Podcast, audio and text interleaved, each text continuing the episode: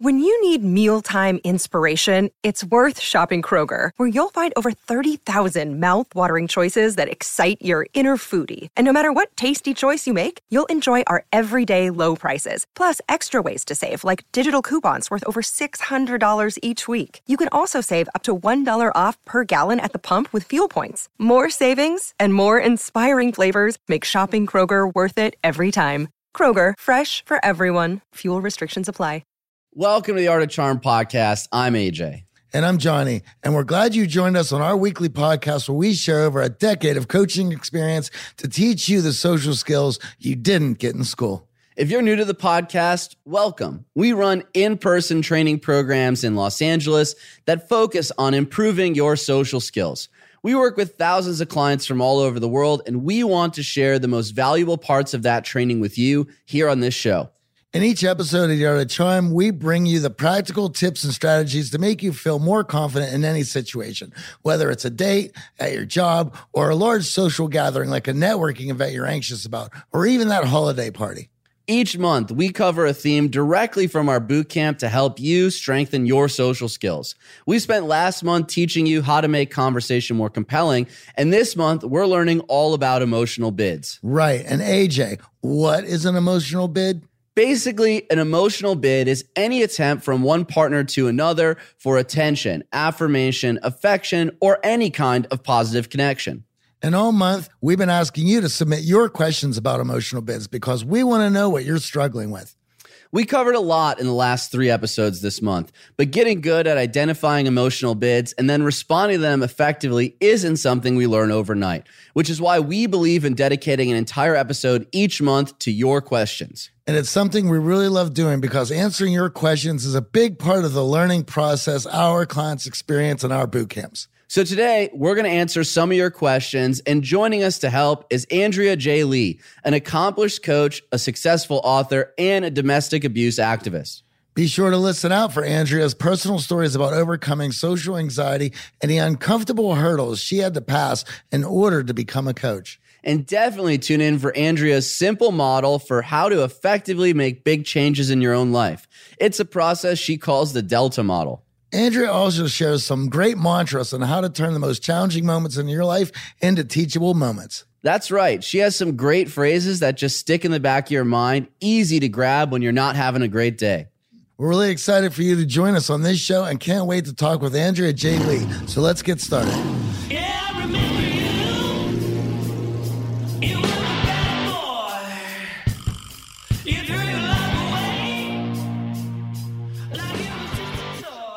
So, it is the last week of our emotional bid month. Very happy to be wrapping this topic. And we have some questions we're going to be tackling a little bit later in the show from our audience around emotional bids and general topics as well. We're excited today to be sitting with Andrea Lee, an accomplished coach, mentor, author, and most recently, a strong voice against domestic abuse having experienced abuse from both ends of the spectrum, both as the victim and the perpetrator.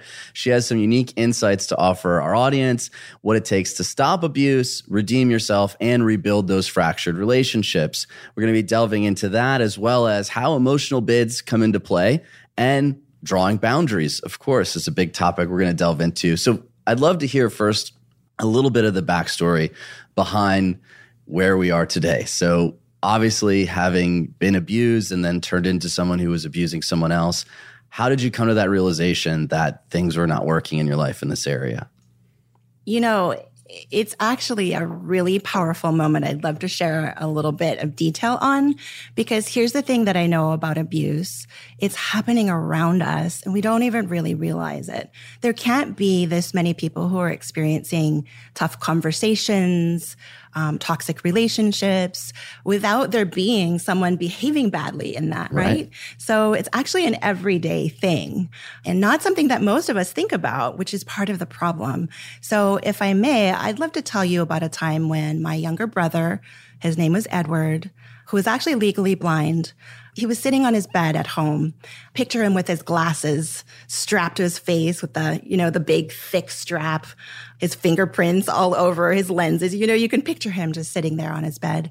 And my dad was nearby and my dad is a workaholic. How many of us can relate to being Right. really into our work, but also a very angry person. He was looking at my brother Eddie with this like disbelief on his face. And when he when he said something, his voice was like cold and hot at the same time. And he went to hit him. Okay? And that that was my defining moment in this cycle of bad behavior. I unfroze and instead of doing nothing, I hit my dad instead. I hit him instead. And the reason I share this is I think, and you know, you guys tell me, I've been told it's a very relatable moment, you know, in defense of someone you care about, in defense of something, something or a situation that isn't optimal. It's like a, a person in um, a less powerful place. I became the aggressor. I got my first taste of power in the form of aggression. And that's really the doorway through which I stepped and started to become emotionally abusive in my relationships. And what's so fascinating, I feel like, with that story is we often don't realize how being abused can lead to us abusing later in life. And this gets imprinted on us in our youth. That's the way that I felt I could interact, right? You're you're given the tools that you're given, and those tools may not always be the best tools as much as our parents and loved ones try to support us. And it's fascinating that you came to the realization of breaking the cycle and then speaking openly about it. I feel like a lot of us who've been the victim of abuse, one may not even know we are the victim because it may just be our definition of normal. And two, we may not realize that now we're perpetrating it on others. Right. And for those people who are sitting in that position who maybe are now having a realization that they are the victim and maybe they've been a perpetrator, what can you say to them to break the cycle of abuse? Well, first, just briefly, what what is this thing we call abuse, so that we we have a little bit of a container Right. for it. Emotional abuse, in particular, is any behavior that creates lasting harm, particularly on the uh, well-being of the person. So the self-esteem, the sense of worth, that is the general broad category of abuse. Obviously, there's a huge spectrum of that, but lasting harm to the well-being of the individual is the definition I like to use. Right. Um, so how do you how do you break the cycle? I mean, that's a such a wonderful question. And actually, I think that you guys here at Art of Charm, everything you do here actually is an answer to that. So every single podcast episode, every single boot camp, the social interactions and all of that confidence building goes toward a more peaceful, abuse-free world. But if I were to give you one specific thing that is maybe actionable, it would be from a book called The Power of the Positive No. And it's by Dr. William Ury. And what he talks about is essentially the topic of boundaries. It's applicable in corporations. It's applicable in families. It's applicable in bands. Rock bands are probably a really great place to learn how to say yeses and nos. Um, looking at you, Johnny. um, so learning to say no so that your yes is real is the key skill set to help diffuse abusive or toxic behavior in relationship. I think one of the things you had mentioned earlier is a lot of us don't know when that's happening to us, or perhaps the, our definition of it is different. So to get to the realization that I am somebody who is sustaining damage, and I would also think that if your definition is is vague, mm-hmm. then and you don't stop it, that it's going to continue to haunt you through the rest of your life because you'll be those relationships will be the normal and you will seek those relationships out. So to get to a point where the tough decision and the be the hard honesty with yourself of, oh wait, I'm in an abusive relationship. I seek these out. There is a pattern. That's such a good point. It's very true. I know for me, the way that I was raised started with physical abuse. My parents were separated. My mom was the physical abuser, but my dad, through the physical abuse that my mom put him through, he became a verbal abuser. And a lot of times his anger overwhelmed both me and my sister. And then as I grew up, that was normal to me. I didn't even realize until the courts stepped in and basically said, Your mom is unfit to be your mother. So that was jarring That's a as a wake up. kid. That's right? brutal to, to hear that. And that tough conversation for you of realizing that you were a perpetrator, what was the genesis around that?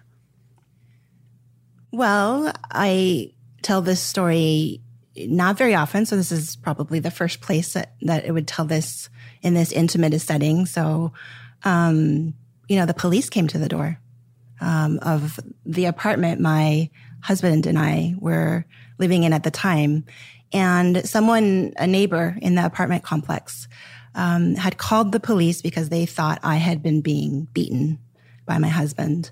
And that's couldn't be farther from the truth. My husband is like the most upright, loving mensch of a man that there is. And it was me, in fact, slamming doors and having a big rageful episode that had created the noise that sounded like I was being beaten, but I wasn't.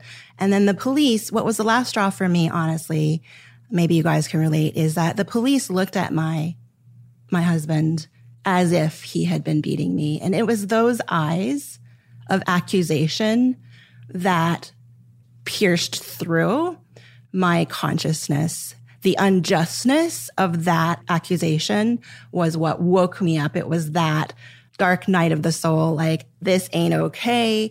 I need to be responsible. I have to be the one to, you know, draw the line and change. Right. Mm-hmm. And I think for me, the realization through that blog article and and then thinking and reflecting on past behaviors and seeing the pattern of my dad's anger, you know, started verbally at first, but then the the reinforcement was the silent treatment after.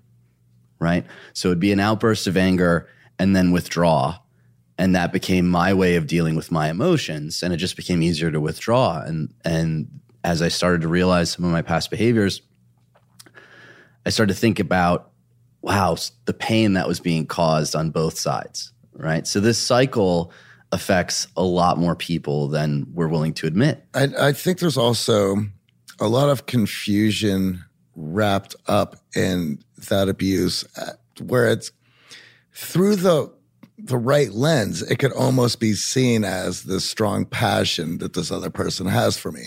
One of the, my earliest relationships was uh, with a girl who, who had a bit of a temper. And my friends and I, we used to say that her favorite thing to do was to get drunk and break my stuff. And of course, everyone else around me is like, she's crazy. What are you doing? And I'm like, I'm thinking, we're in this very passionate relationship. This is this madly is in love with me right madly in love. This is how much she loves me, right? Like, and, and I don't know where that confusion was. Maybe because of my uh, because of the chemicals going on in me of of my interest in her.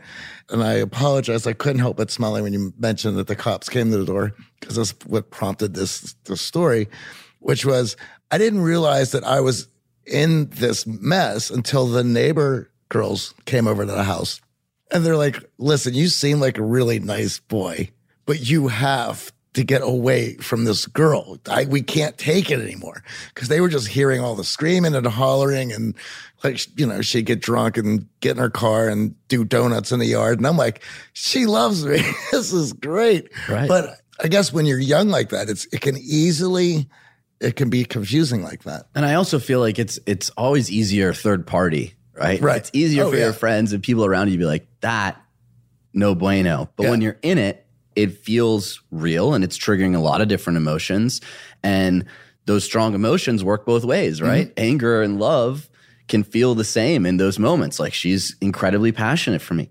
Which I didn't understand was how abusive the relationship that she had grown up in was. And of course, she carried that to ours.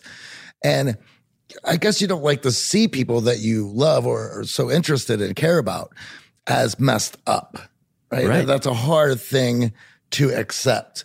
And It certainly was for me. I mean, that was like the first real relationship that I had been in. I, it was really hard to see that. I think one of the things I would add to that great illustration is um, society really isn't our friend on this topic. When you think about the number of movies that show Oh, yeah. women and men, all of us, humanity, behaving badly, and we laugh at it, we celebrate it, we cheer it.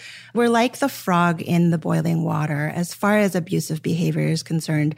It's the only explanation for how leaders in all sectors of our world are getting away with this really horrible behavior. To go along with that, and I have to agree with you 100% because I saw our relationship as like we were Sid and Nancy, like very turbulent, very out of control. We're always drunk. It was the romanticized to the hilt. And of course, you know, the neighbor girls are like, no, this is, this is awful. What do you do? Good for the neighbor girls. I love you, neighbor girls. If you're out there, thanks for saying something to Johnny because, yeah, it can be different.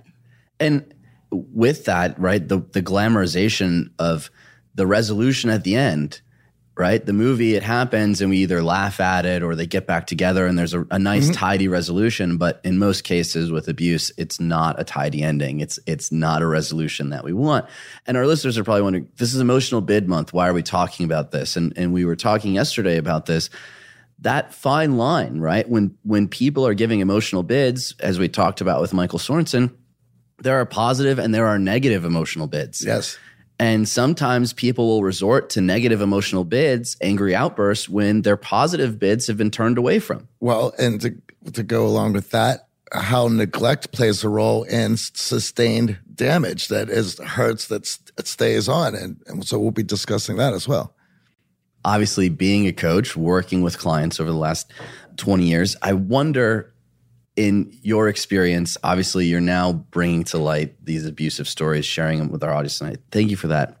How many of us have been through the abuse cycle, realize that we're wrong, and then seek out mentorship, seek out coaching? And in your situation, was coaching and working on yourself, improving yourself a part of breaking that abuse cycle? A hundred percent isn't a big enough answer, but you know how it's like you don't say 101 percent because that doesn't exist.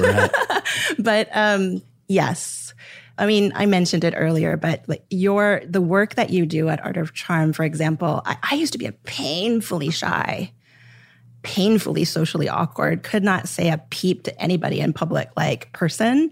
So investing in myself, whether it be through great books or programs or in-person gatherings with people who are focused intently on the better version of ourselves. Without that, I would never be able to sit in front of you and say, you know, now we have a relationship that's really, it's a model for how to get beyond. Because here's the good news. Do you want to hear the good news? Yes. Beyond that abusive relationship is the wonderful, passionate relationship, but passionate in a good way when you've converted that anger energy into wonderful passion energy. The happily ever after is, I think, better in some ways than if you've never experienced this kind of struggle. Right. And I feel like there are many coaches and mentors out there who have come from broken backgrounds, work through it themselves, and now want to share this and unlock this potential in other people.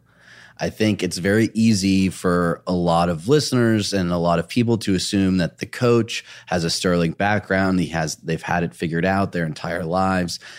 In large part, a lot of times these moments, these critical moments in our life inspire us enough not only to change, but then impact other people to help them change and break this cycle. Would you prefer to go sailing with someone who's never been in a storm or go with someone who's been through every storm imaginable? Well, I get seasick, so I would probably avoid the boat. but definitely with an experienced captain who's been through some storms. right. And honestly, the analogy I like to use, I like to use food analogies because my husband's a chef. I live a very blessed life. Yes. How many of you enjoy oysters? You know, just a, like Yeah. a, a plate of oysters. You know that sometimes when an oyster gets a piece of grit inside it, like that thorn in your foot when you're hiking, the oyster creates a pearl out of that grit. So if the grit is whatever struggle that you have in your life, whether it be, you know, inability to understand emotional bidding quite yet, or inability to socialize well, or inability to get that promotion. That piece of grit is what starts the pearl. In fact, I feel sorry for the oyster that doesn't get a grit. It Right. never gets to experience a pearl. So I like to put that um, idea on it because, you know, when we talk about these things, it can feel very tough. Like, well, crap, thanks a lot. Now I'm aware. right. And a lot of times when you're in it, you don't think there's going to be a better side to it, right? You only see what's before your nose. And I think it's important to be vulnerable and, and be honest about our backgrounds so that those listening who are going through it can see the silver lining, see the other side, or at least see an opportunity to break the cycle and, and remove themselves from the situation. Yeah, I feel like particularly maybe for our women listeners, but certainly for everyone, that we have a collective fear of being vulnerable, as you say, AJ. And it it actually is a doorway. It's such a doorway to it's a doorway to everything we want. You talk a lot about it in your past episodes. Yeah, and I, I feel like the more that I've opened up about my past, as difficult as it's been mm-hmm. over the years, whether it's with friends or family or even with the audience, the deeper the connection that I've been able to forge has been. And we talk about emotional bids as the start of that connection. It's it's what we need to pay attention to. It's the other person offering up a little bit of vulnerability, whether, hey, come check this out, or hey, I'm struggling, I need your help, I need this attention. I feel that that vulnerability that comes through the other side of not only dealing with the issues, but being open enough to share the issues creates a much deeper connection, allows other people to see you as more whole. Obviously, in the social media world, everyone wants to project the most perfect version of themselves. And we, we laugh about how many photos we delete before we post that one that we like. But these are those critical moments in my life that have made me a stronger individual, that have driven me and motivated me to push beyond my limits emotionally, mentally, physically, so that I can get to the other side. And I think a lot of this breaking of the cycle is also around having a tough conversation. And many of us are too afraid to have the difficult conversations with our abuser. We are terrified of stepping into that unknown because we don't want to rock the boat. And you are an expert in tough conversations, having gone through this.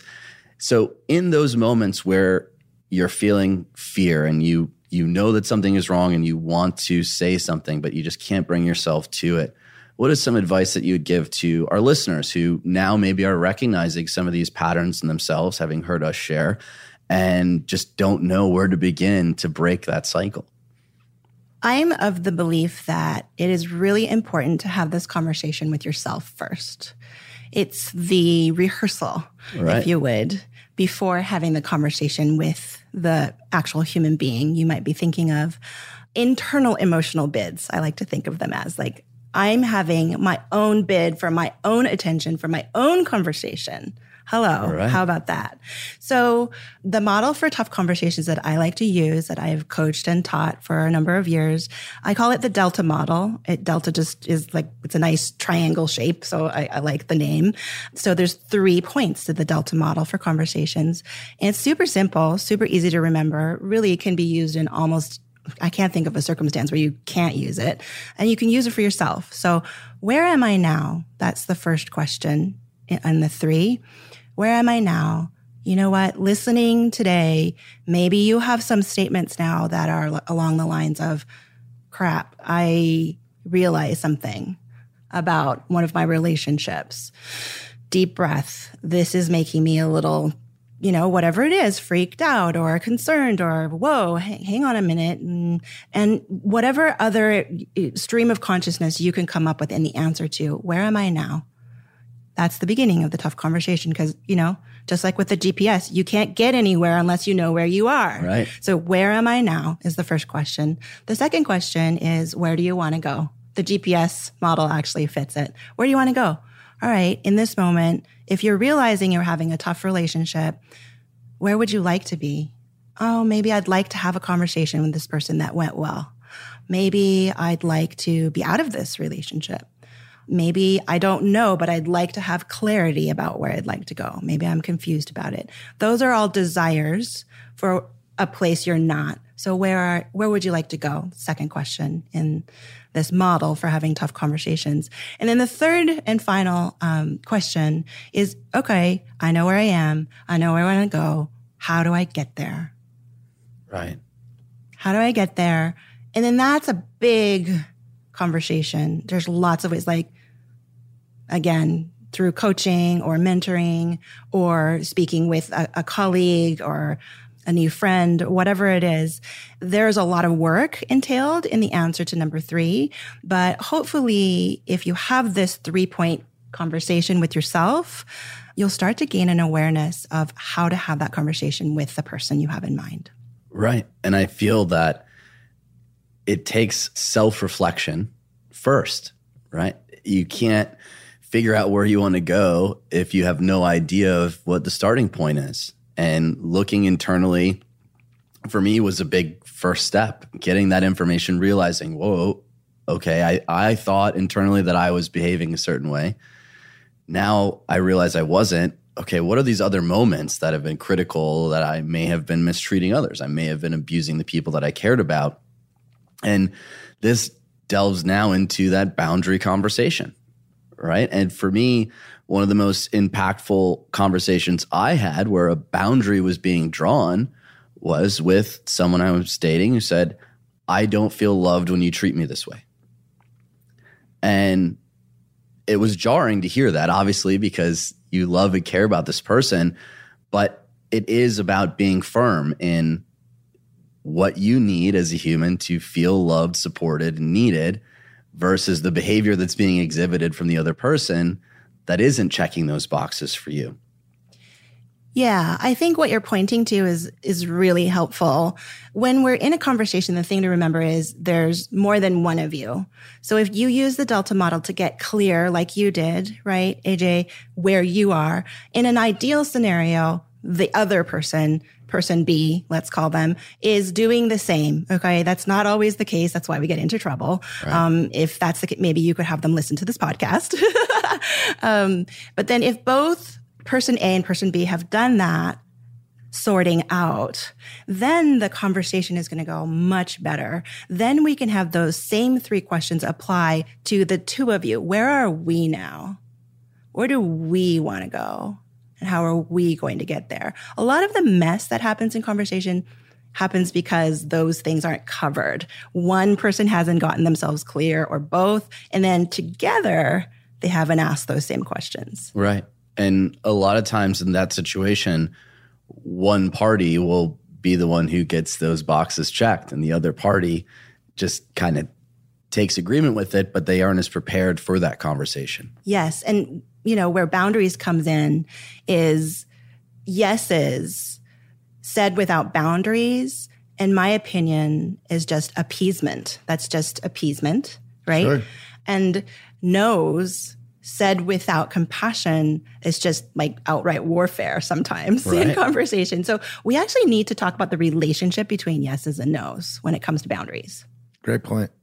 I feel a lot of times when the boundary is drawn, both sides actually feel some relief because it adds clarity. Yes. So, in this situation, and we're going to talk about one of the questions a little bit later here that Michael brought up about emotional bids and being too needy and and feeling like you're constantly agreeable. Most times, the other person sitting across from you doesn't even realize that they crossed. They didn't even realize that there was a boundary and that they were hurting you, they were impacting you in a negative way. And that conversation, as difficult as it may feel to you, not having set boundaries allows both parties to feel some level of comfort. It clarifies things in a way that can meaningfully move the relationship forward. Yeah, I mean, I think that if both parties are there because they generally care about each other, that should be easy. If if that isn't the case and somebody's there to to get something from the other person or use that other person, then or th- you'll find that out as well. And of course, that's a conversation, a separate conversation, but also that's a you'll be moving to a you'll be going to a different place, as you were saying. Yeah. This is a chance I'd like to point out to be a hero in your life because most of us are complacent, kind of running around going, Oh, I'm having bad conversations and toxic relationships. And hopefully that's not you. You're, you're listening. So you are already taking positive action. We love that about you. But if you are willing to actually go into this and say, look, I, I heard about this way of having conversations with three questions. Would you be willing to go through them with me and see if we could have better conversations going forward? You know what? I give you the Boy Scout or Girl Scout badge right away for, you know, being a leader. One conversation at a time, it really becomes infectious. You're role modeling for the people around you, whether you have kids or you have nephews or brothers and sisters, parents, you can learn to have a better conversation. And to me, that's the biggest like superhero role you could play in your life. And there's two frames going on there that I really enjoy. The first is that you're not coming in and saying, do this, do that. You're using questions. And questions allow both of you to reach the conclusion together. The second thing is you're not coming in as the expert. Just because you read something from someone else, you're actually crediting them, saying, hey, look at these three questions I found from so and so, versus coming in and making demands of the other person. And when you set both of those frames, it allows both parties to participate more freely when you start making accusations or making demands or pushing on the other person, oftentimes you're just going to find them retreat and a resolution is nowhere to be seen. I love how you put that. In fact, I would just take a moment to highlight that really what we're describing right now is in fact what I think of as the essence of coaching is to lead with questions, take a coaching approach to your relationships in your life um, instead of telling, instead of dictating, instead of demanding. When you get into a right coaching relationship, this is what happens is that everybody gets to let their guard down, feel safe and like they belong, that their voice will matter. And then together you get to move forward. In all the years that I've had of coaching, whether it was from athletics to business coaching, relationship coaching, I've found that when questions are used and you are interrogated and given a platform to explain yourself, that's when the breakthroughs actually occur. It's our favorite thing to do in class. We ask a lot of questions and allow everyone else to fill in those answers so then they can determine you know exactly where they're at. It's it's an amazing thing. And it's more impactful because when the person being coached reaches the conclusion through answering the questions, they feel empowered to take action versus the coach telling someone, here, follow this formula, do specifically this. Oftentimes they'll stop step one, step two because they don't have any passion behind that action. They're they're being dictated to, and a lot of times it's more passive. If we can ask the right questions, we can unlock your potential. And that's what the best coaches do. Ask yourself, in fact, in this moment, haha, see what I did there? Yeah. Ask yourself where in your life you could up level the culture of your um, everyday experience. How could you up level it so there are more questions in each of those segments? Where could you get more questions about your relationships? Well, here, Art of Charm, great. Um, where could you have better questions about your career? Um, where could you up level the questions you're asking about your financial well being?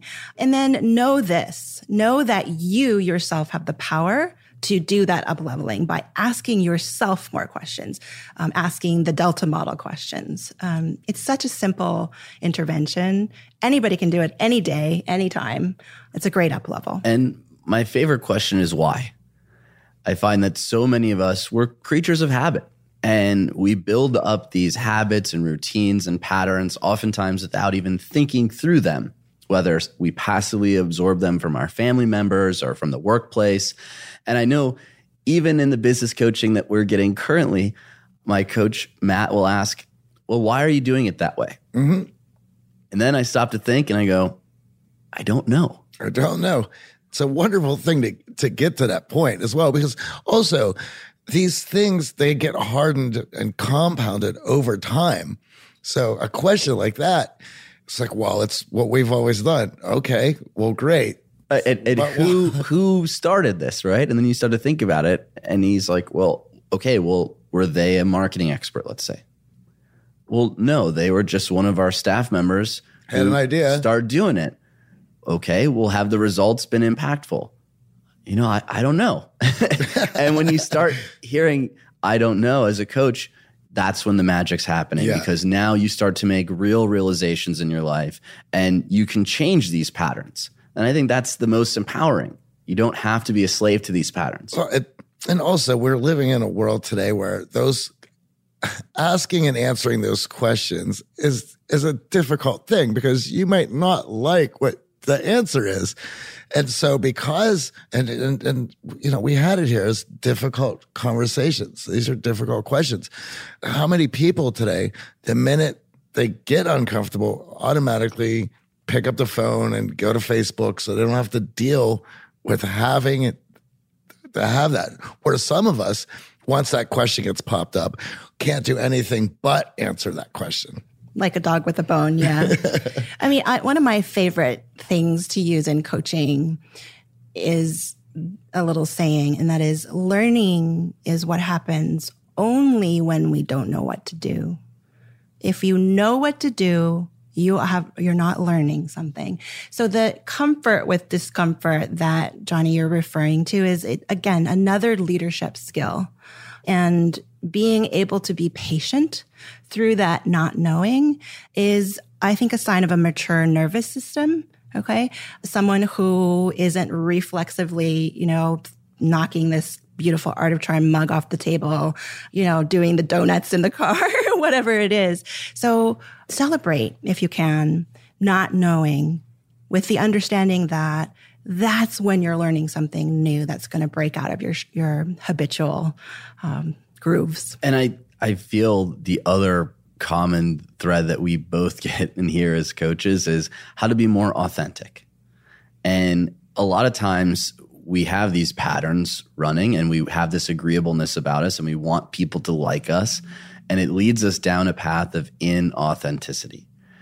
How can our listeners become more authentic now that they've realized some of these things about themselves to present themselves in a way that allows them to actually feel more comfortable as well, right? Because inauthenticity leads to a lot of the anxiety that we're all feeling. My personal experience with authenticity, there's so much that can be said, but something slightly different, I hope, is that it's just a question of practice. It's just about rehearsing being authentic. So let's say you have a new truth about yourself that you know because of what we're talking about. First, talk about it to yourself. Practice it. So for me, it was, Hey, Andrea, you know, you have an anger issue. um, you know, that's, that's really heartbreaking to admit and say to myself, but what a relief to tell the radical truth about it first to myself.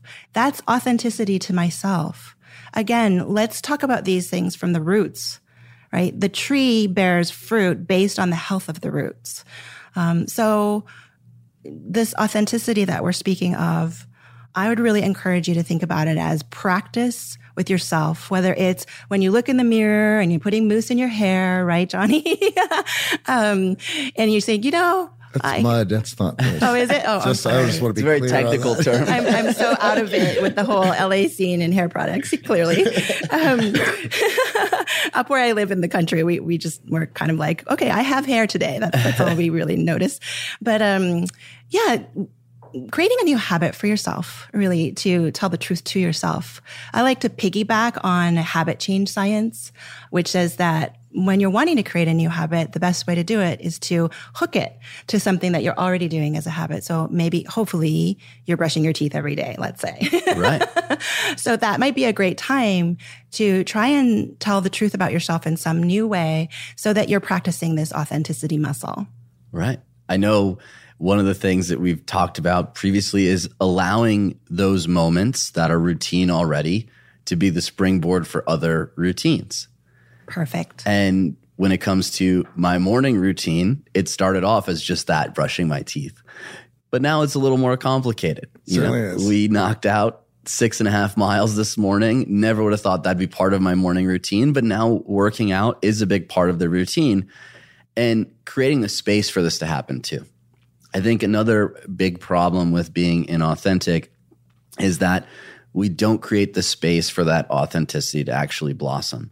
We run away from it, we duck it. These tough questions asking ourselves, I'll do that tomorrow. I'll do that next week. Oh, I got something else. It's so easy to, you know, find the iPad, find the phone, do something that is a lot less painful. But when we start to ask ourselves simple questions, why am I doing this? Why am I getting so upset by this? The answer that we find is one reflective, but two clarifying for the next step of growth. Exactly. You can take action from that place in a much more powerful place. Along with authenticity comes confidence and being more self assured. And I know a lot of our audience is struggling with that, especially in the workplace. They feel that their career demands this level of self assuredness and confidence, but they don't feel it internally. And I know personally, I had moments of imposter syndrome, even. And I'd love to hear your coaching perspective for our audience that is struggling with some confidence in their career and how can they work to overcome that lack of confidence, that lack of self assuredness to become more impactful in the workplace. One of the coaching techniques that I like the most for this particular topic is something I call transferring excellence. Um, and this has been studied actually within the domestic violence world, but also in the leadership studies world. And all it is, is to look for a place in your life that you have even the tiniest speck of confidence. I think of it as a breadcrumb of confidence. Maybe when I think back to the cute little nerdy Asian girl that I was, you know, I was kind of confident at writing. Like I wrote my diary. At first it was because my dad made me, but then, you know, like I started to enjoy writing my diary. And, you know, I, I can't tell you that at that time I was so self-aware that I was like, oh, I'm confident in my diary. So I could do, you know, that's not how it went down. But, you know, nowadays when I'm looking for more confidence as I go out into bigger arenas for my own thought leadership and my own new work, bigger arenas and bigger stages, it, it I have to go back to these little breadcrumbs where I can touch that confidence. And what the science says is that if you go there, you, and you have that, you can connect to that, you can transfer that to, through the power of mindfulness, through all of those good visualization techniques to the new arena you want to find confidence in. I love that. I love getting a little momentum going in the right direction off of these things that we're already doing and enjoying can lead to further confidence. Yeah, each breadcrumb, I like to say, again, another food analogy breadcrumb, breadcrumb, breadcrumb. All of a sudden, you have a crouton. Okay, putting aside the gluten free issue for right now. Yeah, we are in California. Watch yourself. I know, right? I got to really be aware of my sense of place. But like, you, uh, and you know, even if it is a gluten free crouton, which I am eating gluten free right now, one crouton converts a whole salad eating experience. So one breadcrumb at a time, confidence. Again, you can't think your way to confidence. Right. I really think that's an important point. I'm glad it came out of my mouth. it's one of those things where people are like, oh, I'm going to read a book about confidence. I'm going to, you got to practice confidence. Well, we were just chatting about this yesterday, and we have an online product that a lot of people really enjoy doing, and it's put together to help them uh, work through social anxieties.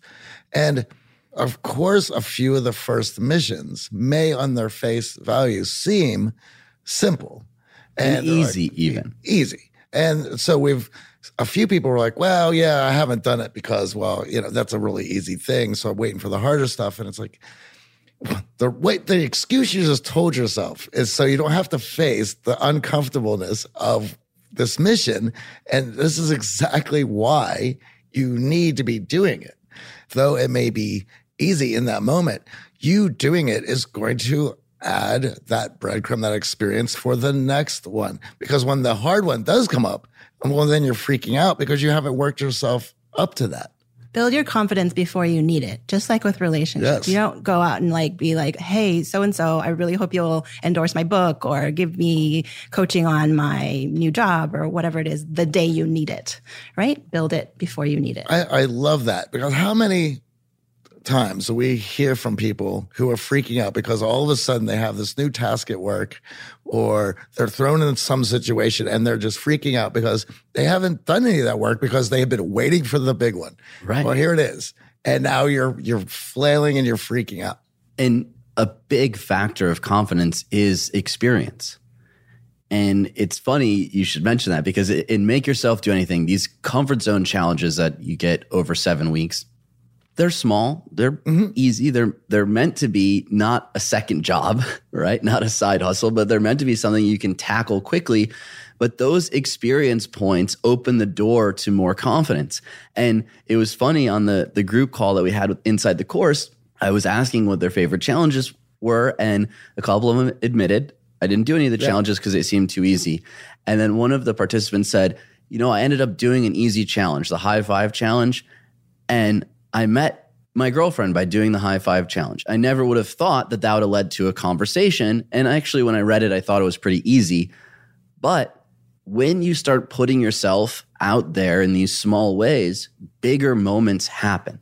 And it's mm-hmm. through gaining that experience that you have the confidence to step forward in the further arena. I really enjoyed the person who mentioned that they were a bit nervous about doing it, but then they had also roped their children into doing the challenges as well. And they're doing it as a family and they're now they're having a blast with it. Yeah, and now his sons are running around asking dad, "What's the next comfort zone challenge? I want to do it. I want to go talk to this person." That is incredibly beautiful. I I actually have an example. Can I share? Sure. Um, of a young mom who I used to coach who was having a lot of trouble with her business. Um, and we were trying to get this point through, this exact point. That we're giving you the coaching gold from these, these calls. Um, and she had her new baby and she was watching this baby and its development. And of course, as any mom, right? Any of you moms listening can, can attest. It's like there's so much learning from um, your child's development. And to this, the point we're making here, when you look at a baby's development, you'll notice that what they're doing is breadcrumb oriented. They're moving a, a hand, they're moving the forearm, and then they're moving the elbow, and then and then they're doing it again, and they're doing it over and over again until one day they've flipped over and they're on their back or they've crawled a step. These breadcrumb ideas, this challenge that you guys replicate to such great effect are at the very core of how humans develop.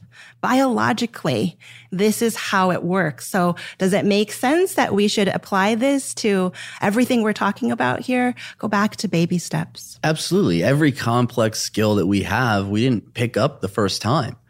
It was built through baby steps, whether it's a jump shot or even marathon training, right? If I would have got the first run from Chris and said, Oh, five miles, I could do that. That's easy. I'm not going to run that. that. I'm- well, how the hell am I going to get to 13.1 miles? It's impossible. So you can't dismiss the easy stuff. Those small steps get you on the right path to growth.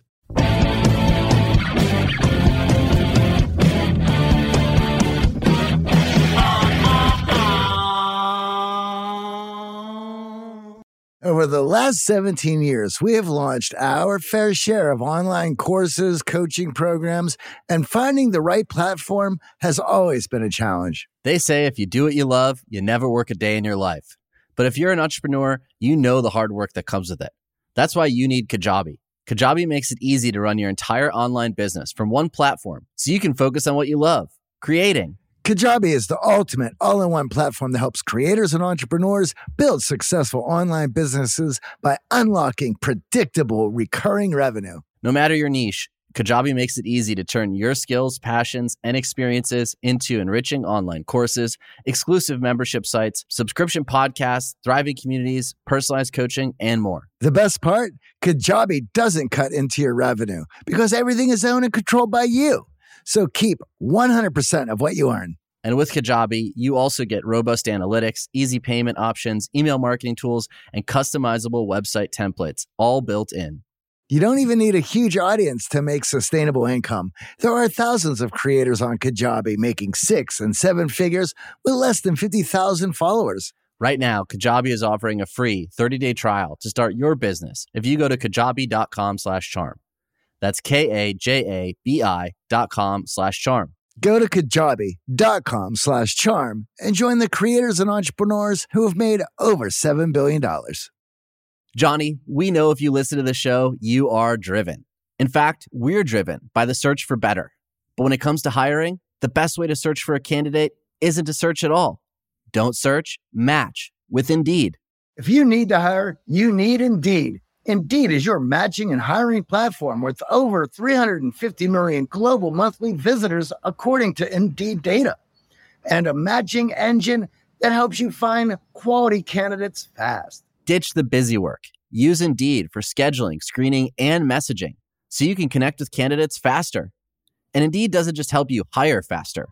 93% of employers agree Indeed delivers the highest quality matches compared to other job sites, according to recent Indeed survey. We have hired a lot of team members over the last 17 years.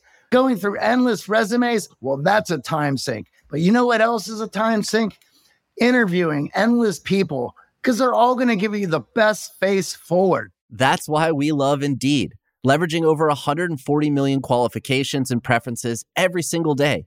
Indeed's matching engine is constantly learning from your preferences. So the more you use Indeed, the better it gets. Join more than 3.5 million businesses worldwide that use Indeed to hire great talent fast. And listeners of this show get a $75 sponsored job credit to get your jobs more visibility at indeed.com slash charm. Just go to indeed.com slash charm right now and support our show by saying you heard about Indeed on this podcast. Indeed.com slash charm. Terms and conditions apply. Need to hire? You need Indeed.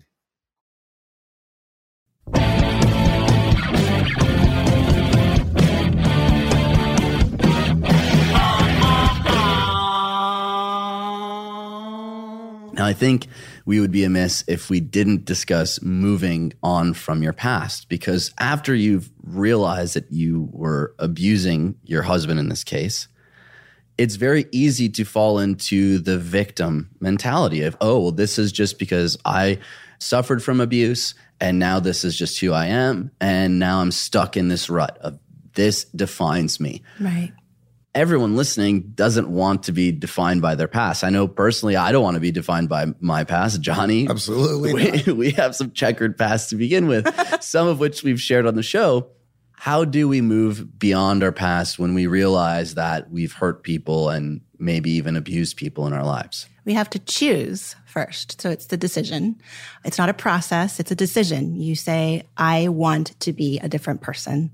So that's the beginning. And there's lots that could be said about that choice point. But for today, I think what's really nice about how our conversation has progressed is, you know, how did I, as someone who was being really just god awful to my husband over prolonged periods of time, how did I redeem myself for him and for our relationship, but most importantly for me? Okay. So if you've misbehaved and, you know, you're looking in the mirror in this moment, know that I have been in your shoes. And the way that this happens is you decide it's not okay with you. And then one day at a time, one interaction at a time, you fulfill your own expectation of who you want to be. So if I wanted to be a non-angry person, in fact, I set myself a big goal at first. I wanted to be the wife that my, my husband bragged about. Like, you know, when you guys go to the bar and mm-hmm. you're talking about your girlfriends or your wives and, you know, there's all sorts of stuff that gets said, you know, same for us women, right? When we get together to get our pedicure or, or, or we go, you know, play baseball or whatever it is, we're, we're, we're talking about our, the men and, and women in our lives. I wanted to be the wife that got bragged about. So I set that as a frame. And then I started to do something very practical that was like an anger and emotional resilience diary. Keep track of what, when anger would happen or I would get angry, right? And in so doing, create for myself uh, an awareness of the conditions in which I was not getting emotionally abusive. So I would start to notice when the circumstances were supporting me, whether it be I had my coaching session that day, that week, I attended a retreat that month, whatever it was, day by day, I fulfilled the promise to myself to stop being that previous person in my past. And I rebuilt my trust with myself in that way. I love that. I feel that it's easy to take small steps and and note them and track them. I know it's something that we talk about. Mm-hmm. Journaling is part of the process too. Allowing yourself to take account of did I make the change today even if it was slight? Did I consciously choose something? And we see this all the time.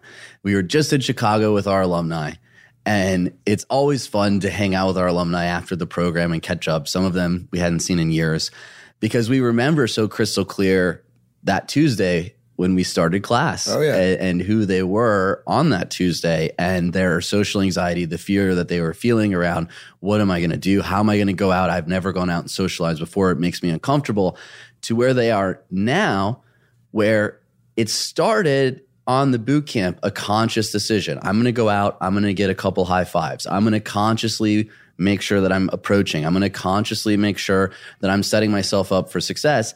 To this past weekend in Chicago, we're looking around and they're running around talking to everyone, and it's completely unconscious to them now. It starts with conscious action, builds the habit that leads to unconscious action. You don't even have to think about it any longer. Mhm. So good. And when we can denote these little steps consciously, we can start to pick up some small wins that become big wins. And it's funny, we asked them you, at the end of the weekend, so I don't remember you acting like this on boot camp. How does it feel now that you're so social? And they're like, I don't even realize it. No, because it was once again started s- small and worked its way up, and now it's now habit, and it's part of just who they are as a person. I feel like I want to make a Seinfeld reference. Is that uncool or is that okay? Seinfeld's still cool. Okay. Well, well, it's fine. Speak for yourself. he had an episode. Maybe our listeners can pinpoint which episode it was, but he, it was called "Don't Break the Chain." Um, Yes. If you guys remember, and it was it, it speaks exactly to this. This like gamifying of our lives. That if I could create a whole week, at first it was just like, give me please a week of proving to myself that I can be someone trustworthy around emotions and anger. Can you play for a month? Can you play for a year? Okay. At this point, I'm playing for years, years upon years of good expression of emotion and anger. And um, I'm so grateful for everything that supported me to bring me to today and the relationship with my husband. But try to play the game. Don't break the chain. Just like Jerry Seinfeld said, he, let Jerry Seinfeld be your coach for a day. How many times can you mark a, a check mark on the calendar that says, I achieved that, I achieved that, I achieved that? I love it. Let's dig into some listener questions Yes. here. We got some great ones. The first one here, Joel wants to know how do you deal with breathlessness in situations that have caused you to be anxious? For example, in challenging social situations where you're eager to give off a good impression, how do you deal with that breathless anxiety?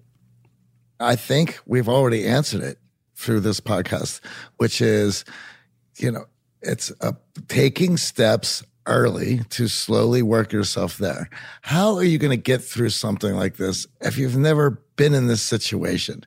And you have to give yourself room to be terrible at it. And that that is okay because it's the first time that you've put yourself there. I would say, how, how do you get yourself out of trouble if you've never been there before? And breaking the chain helps with those things, uh, showing opportunities where in that situation you've worked through it and journaling saying, well, it wasn't as bad as last time. I'm slowly getting better and being able to celebrate what we call small victories and how important those are. And I completely agree with the baby step concept we talked about earlier as well. These moments of breathlessness are us throwing ourselves to the wolves, right? We're jumping in the deep end. And a lot of times we haven't done the work prior to set ourselves up for that success. So making it a habit to approach people, not the most intimidating, beautiful woman across the bar or, or gorgeous guy, but making it a habit to be more social. And one of the first things that we talk about is, well, be social with the people who are paid to entertain you.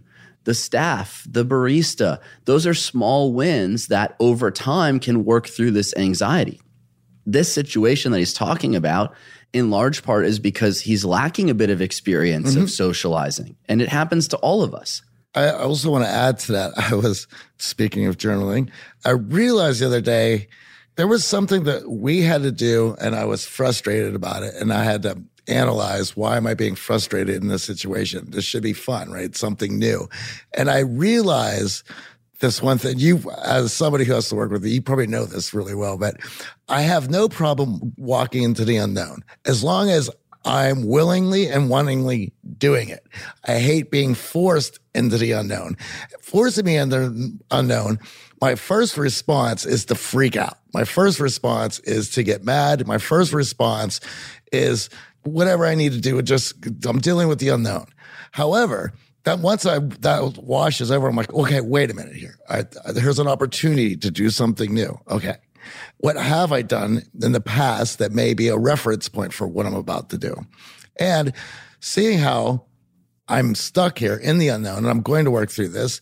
It's probably going not going to go so well, and I'm going to be awkward and clunky about it. However, I'm going to be better for it. So that's okay. But it takes me a minute to get there sometimes. I can easily walk into any unknown situation wantingly and willingly. It's just when I'm thrown in there that the, the freak out happens. And I, and of course, looking at this, I could see this person having to do a presentation for work and not being ready for it. And all of a sudden pulling the freak out. Yeah, Joel, I and everybody who can relate to this. I mean, I definitely am raising my hand. I can relate to this. I definitely still get breathlessness. And one of the things I'd love to offer is sort of a, a counterpoint to everything great that has gone before is that, um, hey, let's employ our bodies in this. Breath, after all, is a function of the physical body, Right not on. of the mind. So one of the things that I could offer is that, um, if you don't mind singing or whistling or humming, try that. It's a neuroscience thing. Why? Because it causes you to take longer, smoother breaths. Can you hear? Even in my vocal tone, I'm creating that. If I were to be breathless right now, I would try to make my voice and my breathing, my phrases a little longer. It causes that fight or flight breath to dissipate when you do that. You don't even have to sing out loud. Like if you're, you know, going before the, the board, board of advisors with the presentation, you don't want to burst out in, you know, Oklahoma or anything like that. But you could think about singing. Even thinking about singing has been proven to slow your breath, slow your heartbeat, um, let your nervous system drop out of fight or flight. And I couldn't agree more. I've gone through public speaking training, and one of the first things they had us do because everyone is nervous when they have to get up on stage. It it is universal. Yes.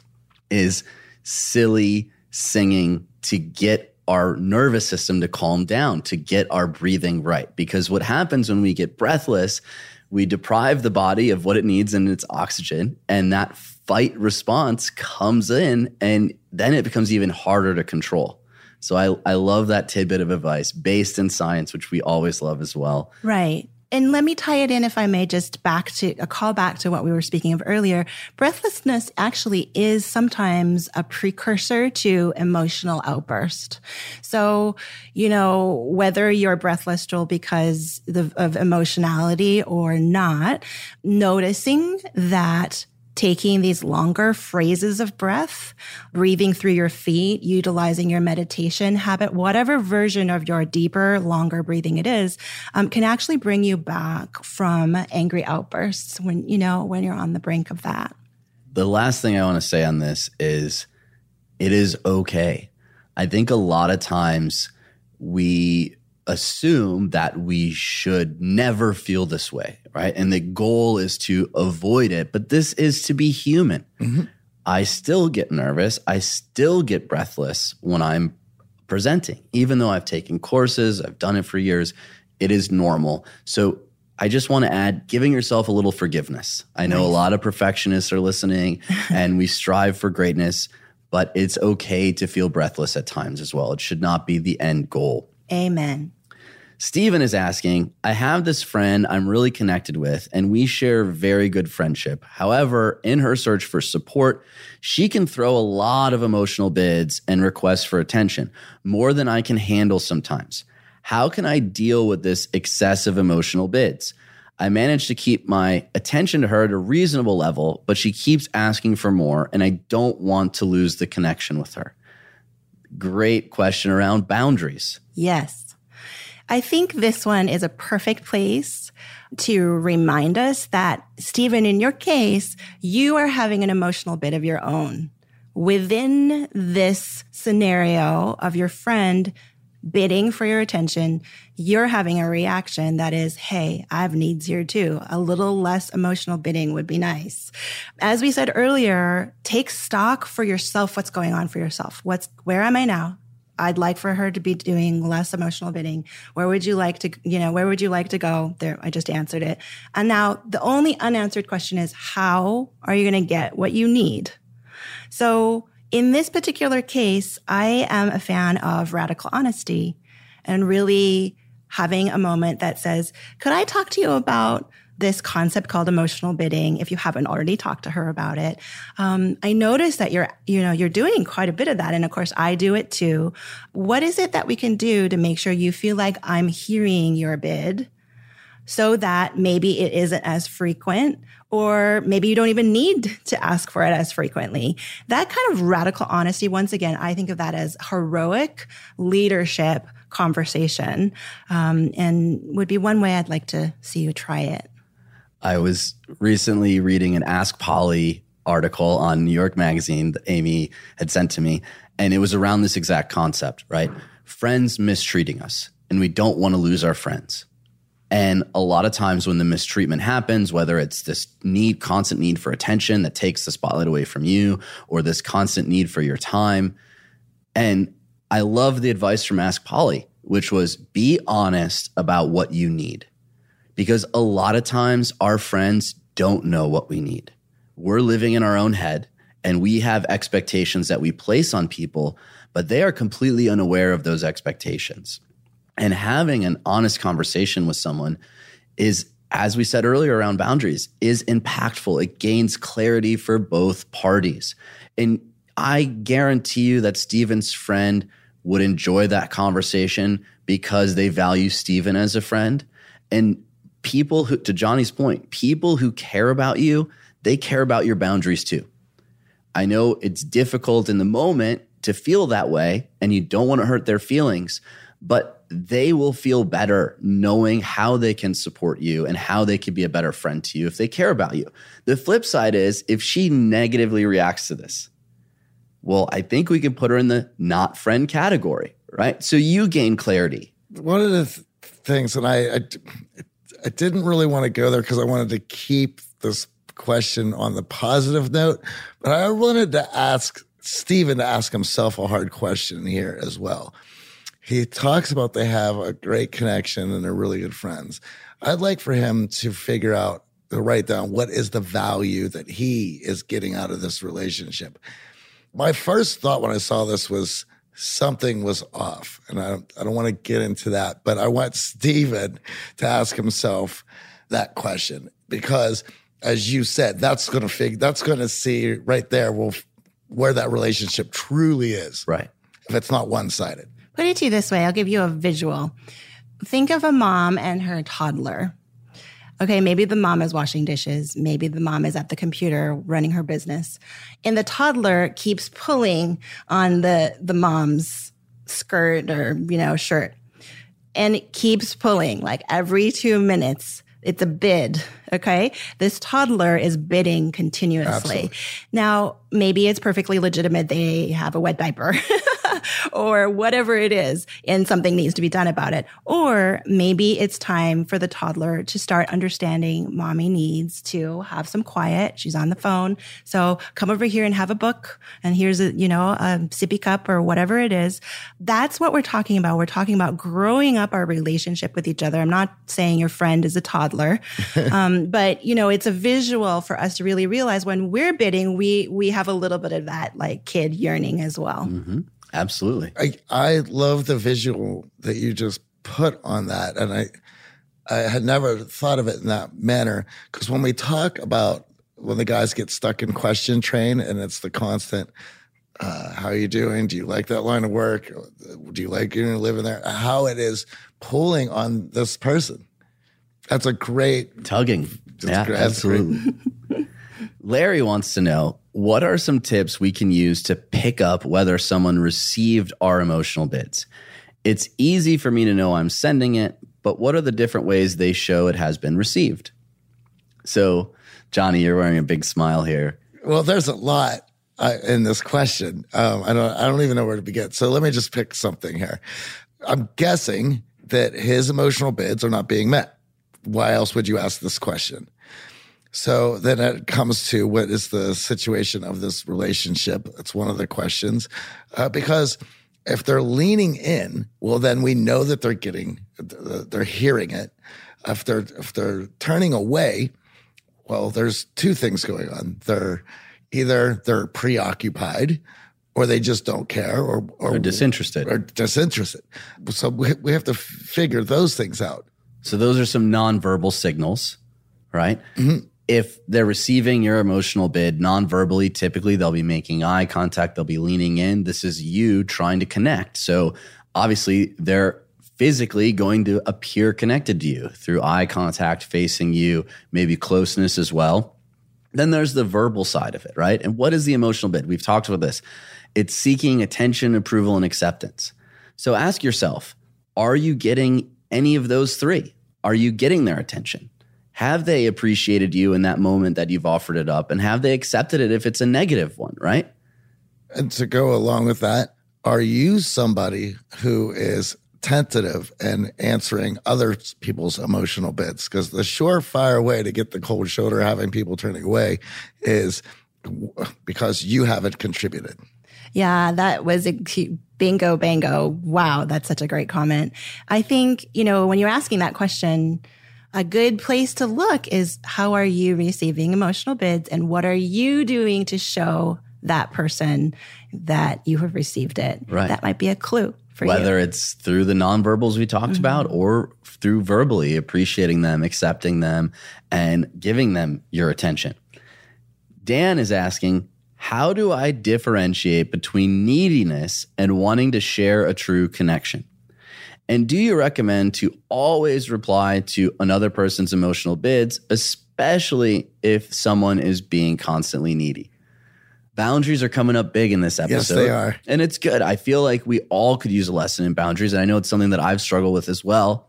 It's something I've gotten in a lot of trouble for because I think I draw hard boundaries that I tend to stick to that kind of rub people the wrong way. Sometimes I certainly know in a work environment, we've run into that.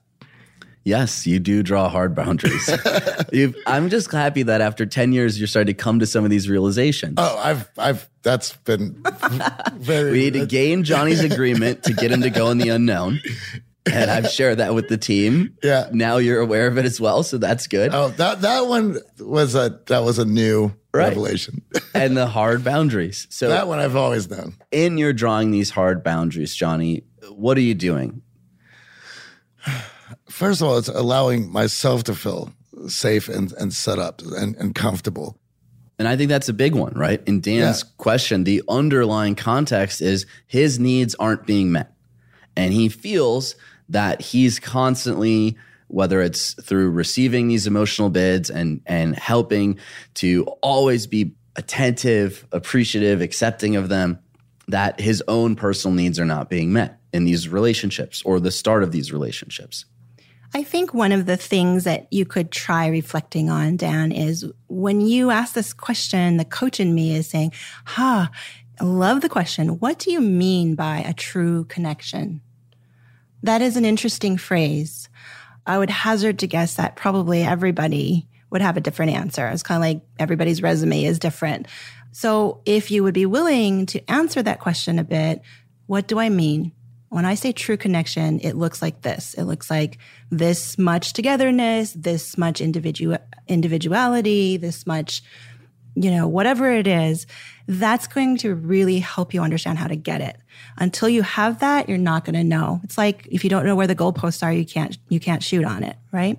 I like that. I also just want to add that true connection, I feel, is that one of those terms that is perfection based. and I've been in relationships where I felt extremely connected and I've felt disconnected. And I feel like when we only seek true connection, we don't give us as humans who are not robots yet, right? We're working on it, singularity. we do not give people the space to be human if we're only seeking quote unquote, I'm using air quotes here, true connection. Right.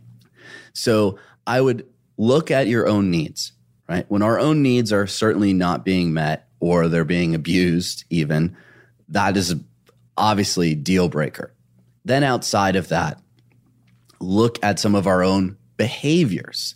Because oftentimes when we see things in others that bother us, these are behaviors that we're exhibiting ourselves. So are you being needy to the people around you in not responding to their emotional bids? And I do love that reflection around your idea of a true connection because what you have as an ideal might be unrealistic. I mean, I have a girlfriend who her definition of a true connection is to be able to walk around naked with the person all the time. It doesn't matter. That's her definition because the warts and all, and it doesn't, you're not sucking your belly in, you're not, you know, whatever, whatever. So I think you're right. There is a sort of like shiny new feeling to this term true connection. So maybe we could soften that. Maybe we could say, Hey, it means that I get to be upset sometimes within reason. Hey, maybe it means that I, I don't want to be there for your current emotional bid. This is one of the two out of 10 times that I'm not going to be there for the emotional bid. Um, that could be a true connection, right? And Michael Sorensen in his interview with us said exactly that. If you know that you can't be present, state that. Hey, Yes. work is kicking my ass right now. I can't give you the time and space that you need right now, but I want to as a friend. And when I get through this, I will be there to be more supportive. Wow, what a relief, right? Just saying that I'm feeling a little relieved. So we're putting expectations on the other person and we're placing heavy expectations on ourselves that being honest can help mitigate.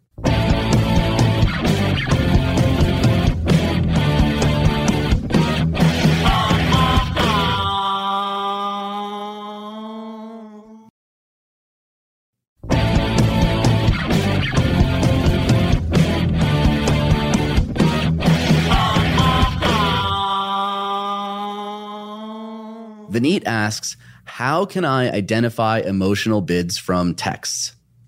Well, first of all, why is there this? I, I'm just going to assume the positive that the, maybe there's a long distance in the relationship or, or they're not able to meet in person. Because my first thought when I saw that is, why are you trying to have a conversation, a meaningful conversation over text? If it's at that point, I would say, if you, if you can, pick up the phone uh, it- because, and certainly emojis are not going to help. What do you mean? You don't do the winky tongue out look in real life, Johnny? you know, it was.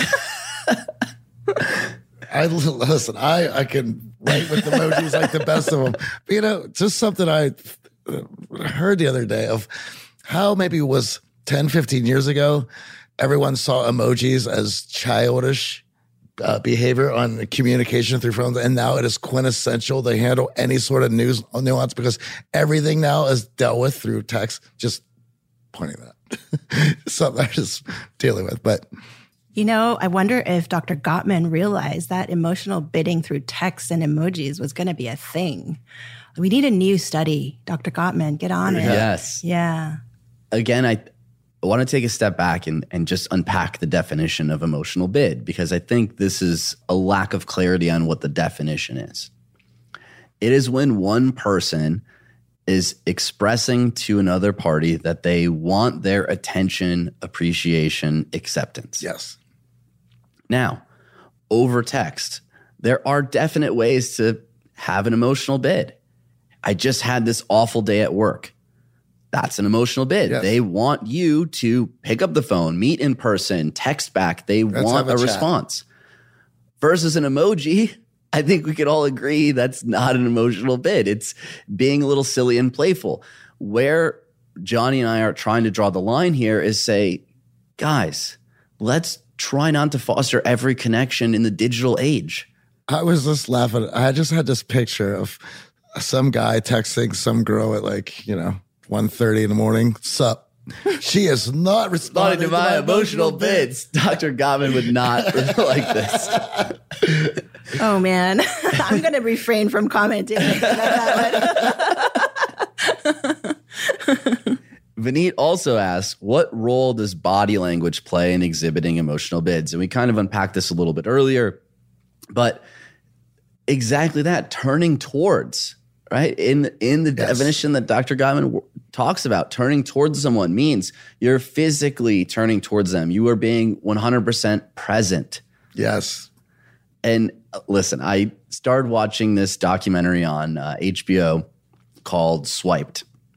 And I do feel bad for younger generations Yes. because the way the dating is working, going completely digital, and the overwhelm there are with options now. And they had a scientist on who was talking about how human nature was not built to have as many options as we currently have. We were not evolved in a way that we would have this many options, right? Human sexuality was we're in a tribe and we maybe have, you know, 20, 30 partner opportunities. And then we got civilized and we had more opportunities, but you still had to meet in person. Now we're in a situation where you don't have to meet in person at all. And literally there's unlimited opportunity in your phone. It's it's, imp- it's impossible to compute that with for what this brain is trained to do. Right. And I think a lot of times simply meeting in person is the answer here, guys. Trying to force it through text and emojis and digital is not the way to go about fostering a true connection. Fostering a real connection. Edit go. that for the earlier question. Patrick asks, How do you respond to an emotional bid when you don't really care about the topic? For example, when a friend went on a weekend city trip and she was excited about the architecture and the food culture, but you don't care about those two things. Oh, I have an answer for this one. It comes from Asian culture, actually. Um, some of you might know, if you're familiar with Japanese culture, that there is a, a habit um, that Japanese speakers have that basically is a a so desu ka a like it's yes uh-huh mm-hmm oh really like this and that's the equivalent it's like you can actually answer the bid without agreeing the con- with the content right so you're acknowledging there is the existence of a bid Great. but you don't have to actually agree with what's being said And I couldn't agree more. I feel like there's, again, a, a little bit of a misunderstanding around what the emotional bid is. This person sharing this architecture and food culture is not sharing it because they want you to say you love it too. It's not about you. Right. It's about them.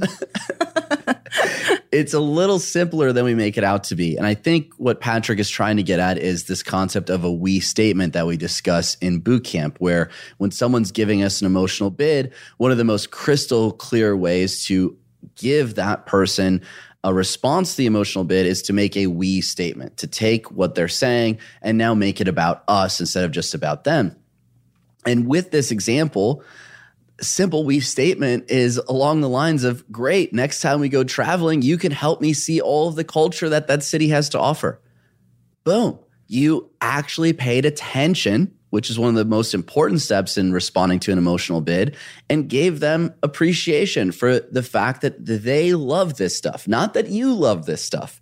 Not that you have to agree with it but you shared some appreciation for the fact that they love this stuff. Yes. that's all they're looking for. Hey you mentioned boot camp. I heard a vicious rumor. Uh-oh Is it true? Because I really want to know that you are going to be opening up boot camps to women as well now. It's already on the books. It is on the books. For real, it's not just a vicious rumor? not a No, vicious cat's out of the bag. If it's on this podcast, it's no longer a rumor. Because this thing you just talked about, about we statements, I think is, if I reflect back to my personal growth and how to navigate tough conversations and emotional conversations, try to step into my emotional leadership. I know a lot of my sisters and friends and, you know, all of us as humans really, we could use so much more of that. I just tried to make a we statement. Um, and, and I'm so happy to hear because I've heard so much good about your boot camps to date that, I mean, hallelujah. I want to know when they are. Well, thank you. And we're really excited. Yeah, we have one coming up in October and we have one coming up in February. And if it goes like gangbusters, fingers crossed, we will be offering more opportunities for women to work with us because I know my inbox and Johnny's inbox Yes. is full of women saying, guys, can we take this program you've been talking about? Can we take this boot camp? And when we started 12 years ago, we started classically with dating. That was our focus as guys. How do we get better with this? Obviously, we have some guys asking questions around how to deal with the opposite sex, but we've learned that navigating relationships in the workplace, as we talked about earlier, in our family, these are such valuable skills that aren't taught in school. Yes. I never encountered emotional bids in school. And if I had an opportunity to go to college where Dr. Gottman is teaching, I probably would have skipped that class thinking that's not for me. But learning about emotional bids has been so impactful in every relationship in my life. And let's be honest, we all want confidence.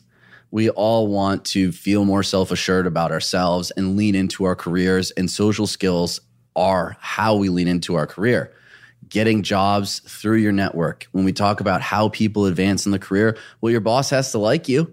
That's a good first step. So, how do we work and navigate through a world that has digital component, but social skills are still highly valued?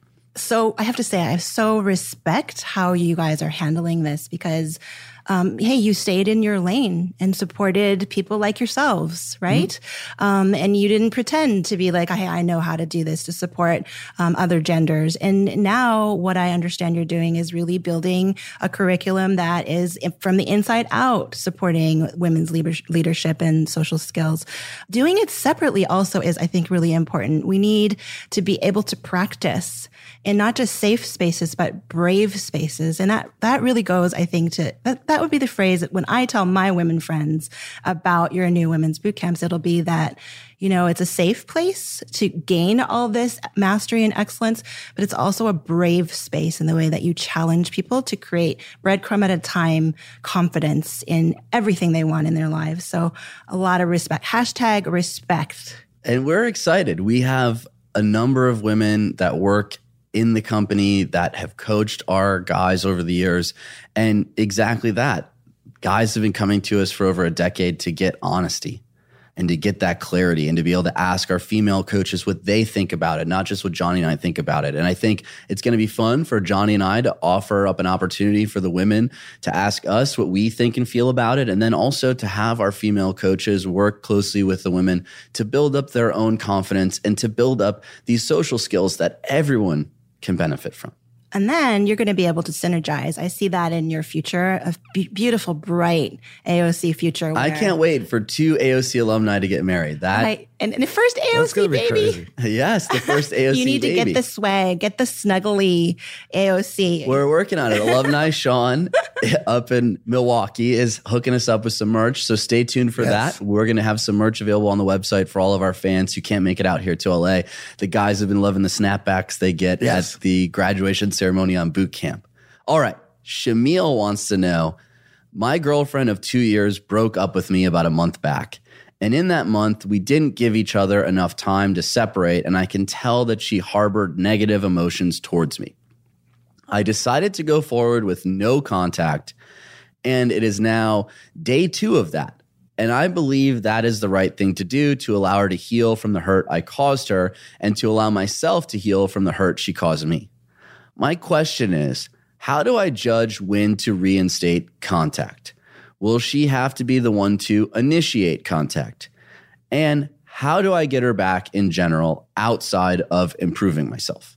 It's funny, we were going through the questions a little bit earlier before we hopped on the mics here.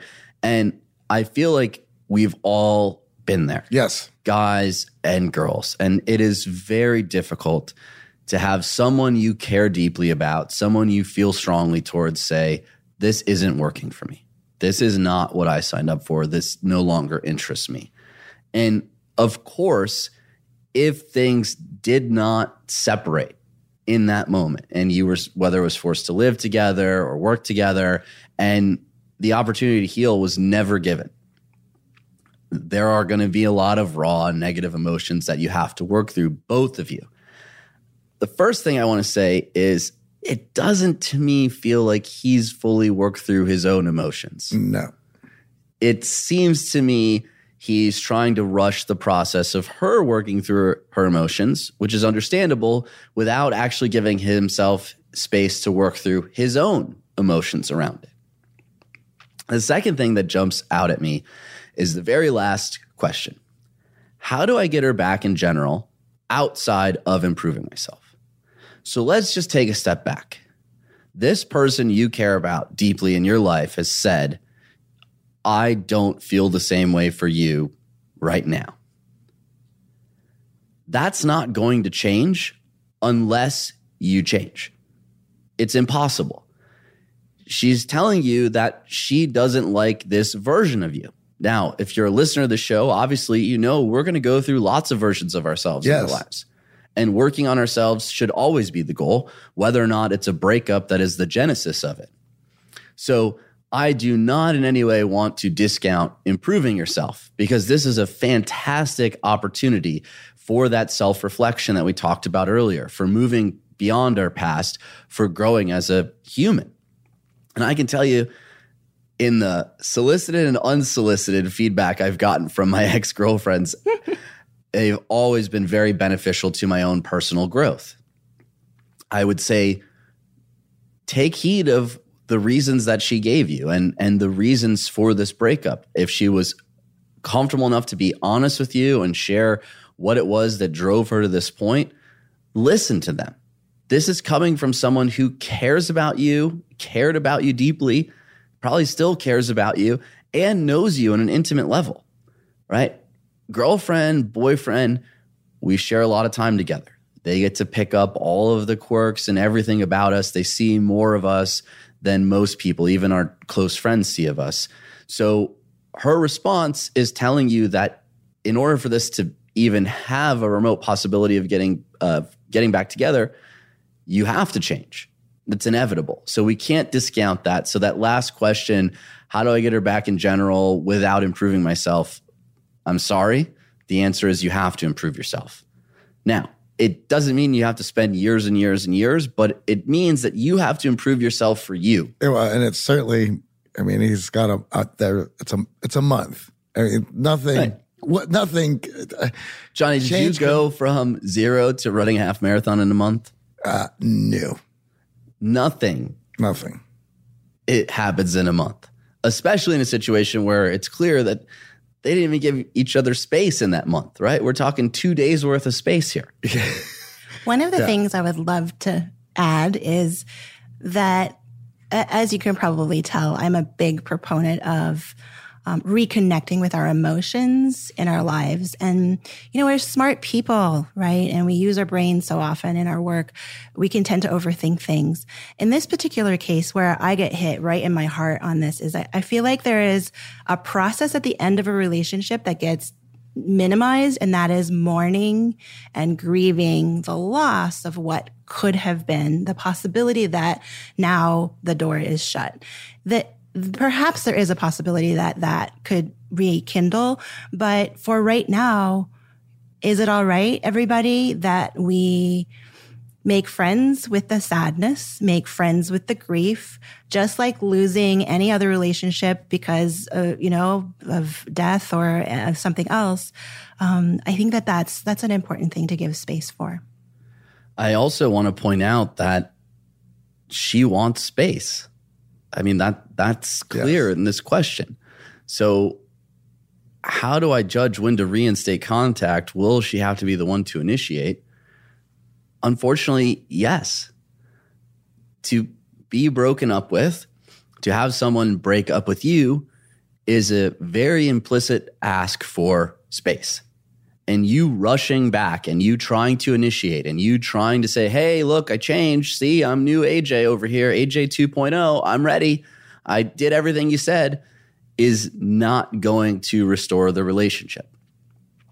Now, is there a possibility that she will reinitiate contact when she's played the field, she's worked on herself, she's realized uh, through her own self reflection, mourning grief, that she rushed to judgment and, and maybe she acted uh, mistakenly? Yes, there is that possibility, but no amount of you pushing the gas on reinstating contact while not dealing with the self improvement that needs to come out of this process is going to win her back. And and the other thing is you're going to have to get the idea of getting back together off of your mind for a while so that you you can c- reconnect with yourself. And the only way to do that in a healthy manner is is start improving yourself. Get, uh, get obsessed with it. And, and that's where change is going to come.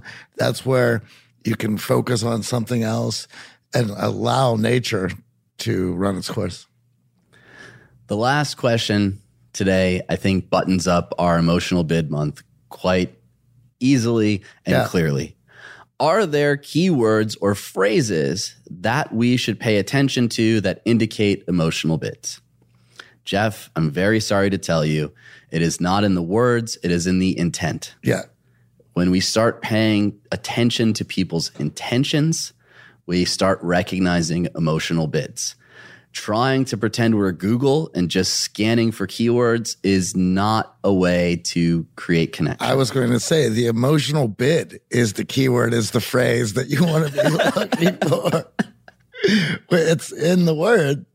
What I love about the question, though, is the sincerity. Yes. What I get from all the questions and from all the listening that I'm doing around your guys' work is that, oh, everybody cares so much about, you know, good relationships, great boundaries, communication, um, but also just becoming the best possible version of yourself. So in my book, that makes you a hero already today. Listening to this is, is an indication whether you're Jeff or someone else, you know, bravo to you. And as coaches, that's who we love working with, right? Yes. All of these questions come from people who want to work on themselves, want to improve where they are, and know that they can grow. And we couldn't ask for anything better as coaches. And that's why we've been doing this as long as we have. And we're on the same path. This whole idea of emotional bids, when I first heard it, I was concerned. Yeah, well, what are the keywords? What's Sure. the easiest way to get to that next step? But listening to the intent, being more present, whether it's through mindfulness practice, whether it's through putting yourself out there or going to an Art of Charm boot camp to really immerse yourself in this idea and unpack emotional bids, Well, you know, those are all great opportunities for growth. we've been talking and teaching about emotional bids for for years now, four or five years. So it's it's always funny to watch people do video work and the question of okay, so what are the emotional bids? And we go, what? After okay, so here's the definition. How did you catch? What? So um, they are they can be tricky, but once you're trained for them, you see them everywhere, and you can get very good with them. And and of course, as Michael said, and uh, we see it, they they are a superpower. Thank you so much, Andrea, for leaving your small island in British Columbia, coming all the way down here to the big city to experience gluten and LaCroix Yeah. and Johnny's mud.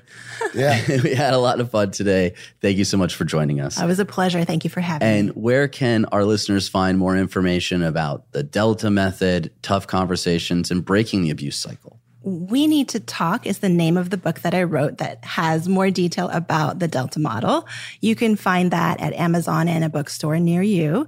And um, more information about me can be found at my personal website, AndreaJLee.com. That's where I'll be doing most of my emotional abuse, emotional leadership, emotional resilience work Great. from here on. Thank you so much. Fantastic. Thank you. Thanks for having me.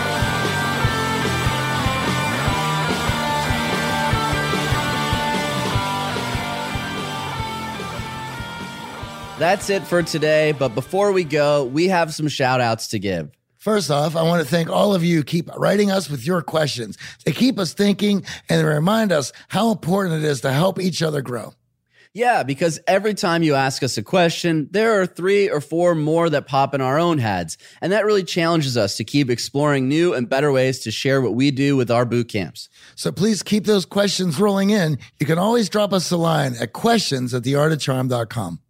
And we've got another shout out for one of our boot camp alums. Adrian Riddell, he qualified for the Boston Marathon. Congrats, Adrian. Yes, we hope your training isn't as grueling as our half marathon training. Yeah, in fact, near the end of this year, we're going to have ultra marathon runner and extremely motivational badass David Goggins on our show to talk about the importance of doing something you don't like every single day. Well, because challenging yourself is so helpful to your personal growth. Which is exactly why you should join us on our free 10 day challenge so that you can push yourself outside your comfort zone, become more social, and join a community of like minded AOC listeners and coaches all striving to be better.